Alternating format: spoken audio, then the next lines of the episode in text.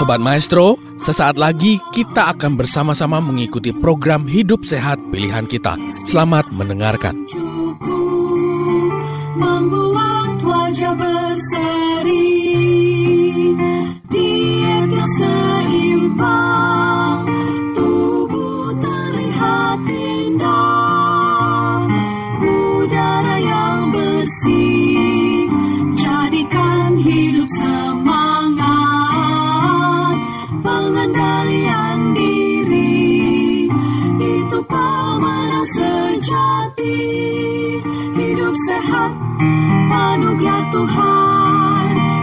sehat sangat berharga sepuluh hukum kesehatan hidup Pertanyaan berikutnya yaitu, apakah pasti ikan yang saya makan itu mengandung merkuri?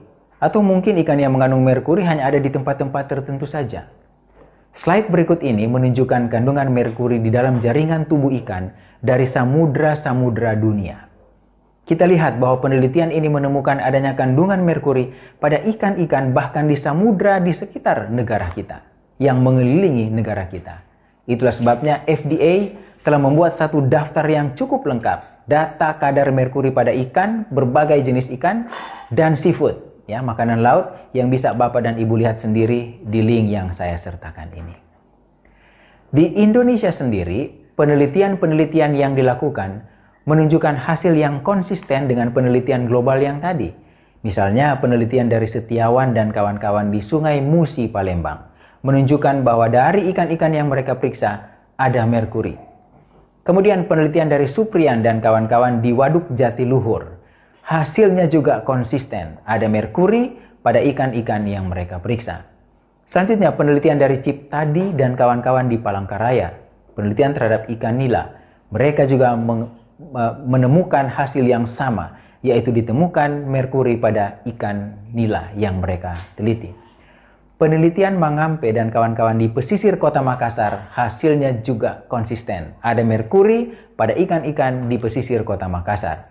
Dan begitu juga penelitian dari Institut Pertanian Bogor seperti yang bisa dilihat di slide ini yang dilakukan di Sungai Ciliwung. Hasilnya sama, bahwa ikan yang ada di Sungai Ciliwung juga ikut tercemar dengan merkuri. Tetapi memang semua penelitian ini menyimpulkan bahwa kadar merkuri yang ditemukan masih berada di dalam kadar yang rendah sehingga masih tergolong aman untuk dikonsumsi.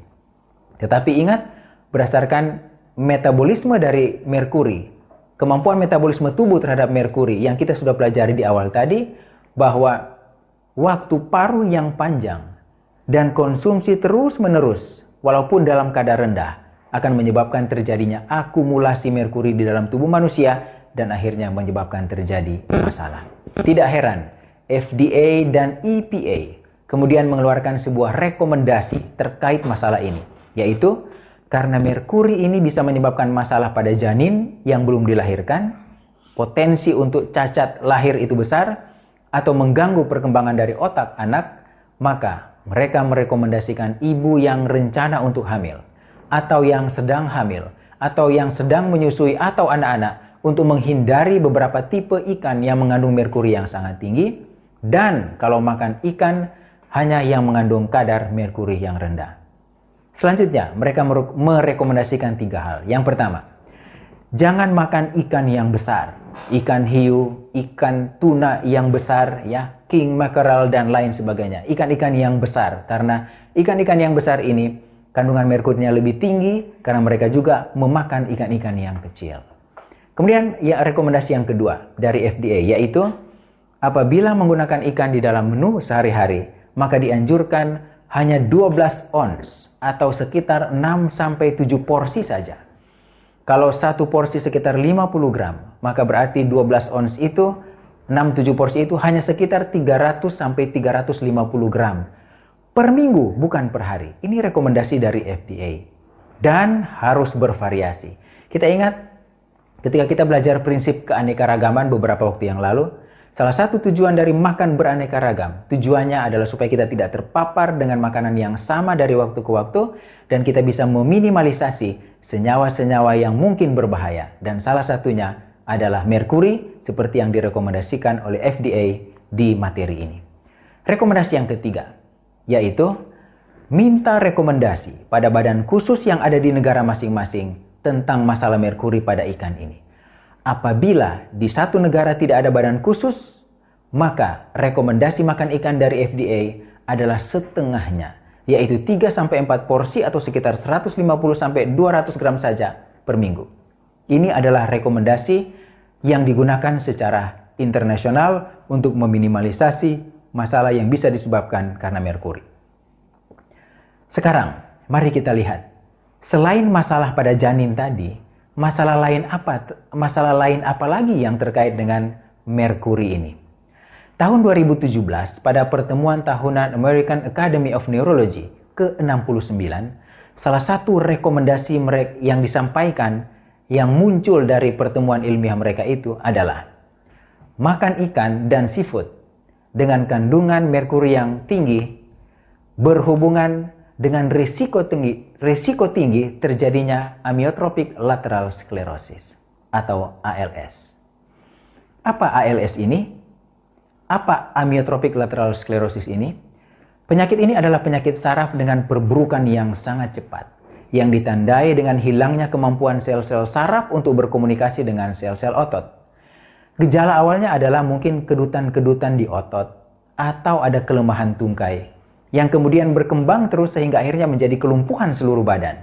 Dan sampai saat ini, tidak ada obat untuk penyakit fatal ini. Ada satu pengalaman yang terjadi di Rumah Sakit Advent Bandung kurang lebih tahun 2016 yang lalu.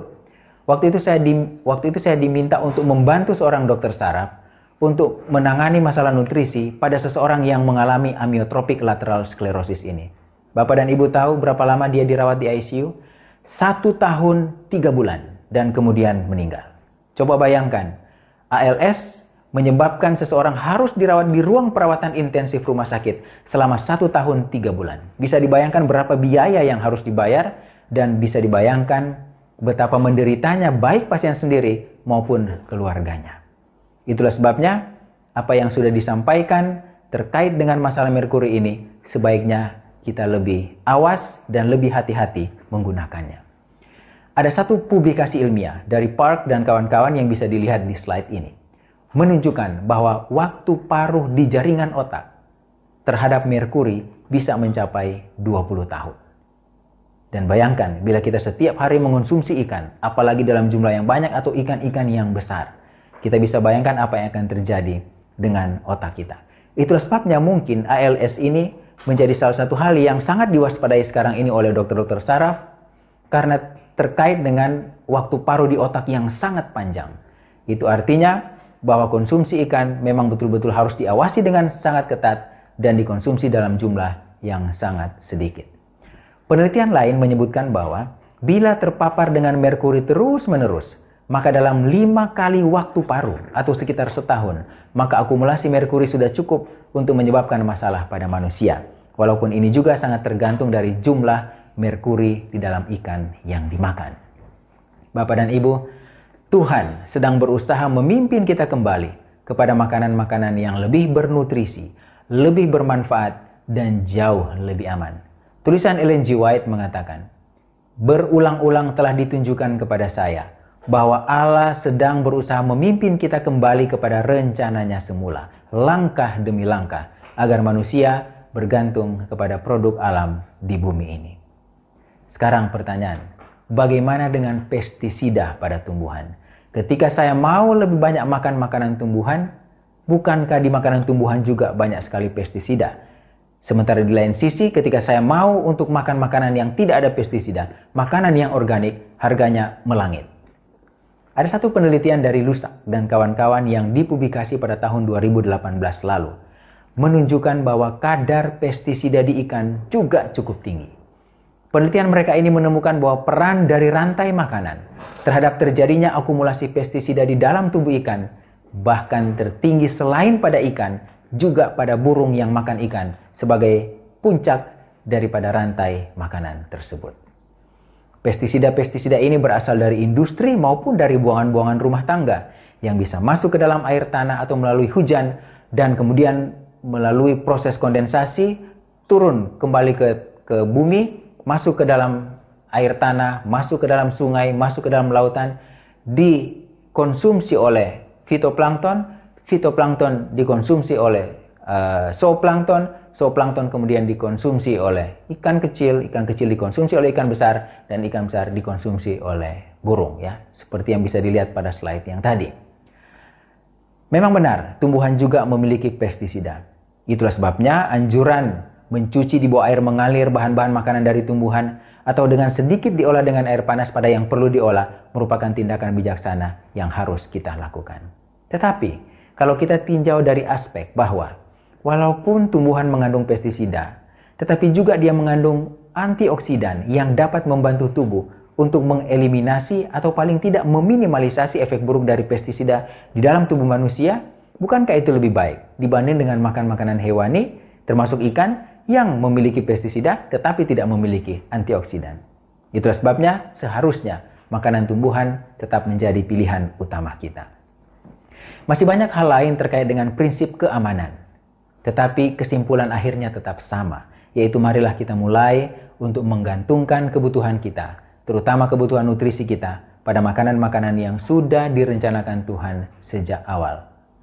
Karena jauh lebih bernutrisi, jauh lebih bermanfaat, dan jauh lebih aman. Tulisan Ellen G. White menyatakan bahwa sayuran, buah-buahan, dan biji-bijian haruslah menjadi bahan makanan kita. Janganlah makanan daging memasuki perut kita walaupun hanya sepotong. Makan daging bukanlah alamiah.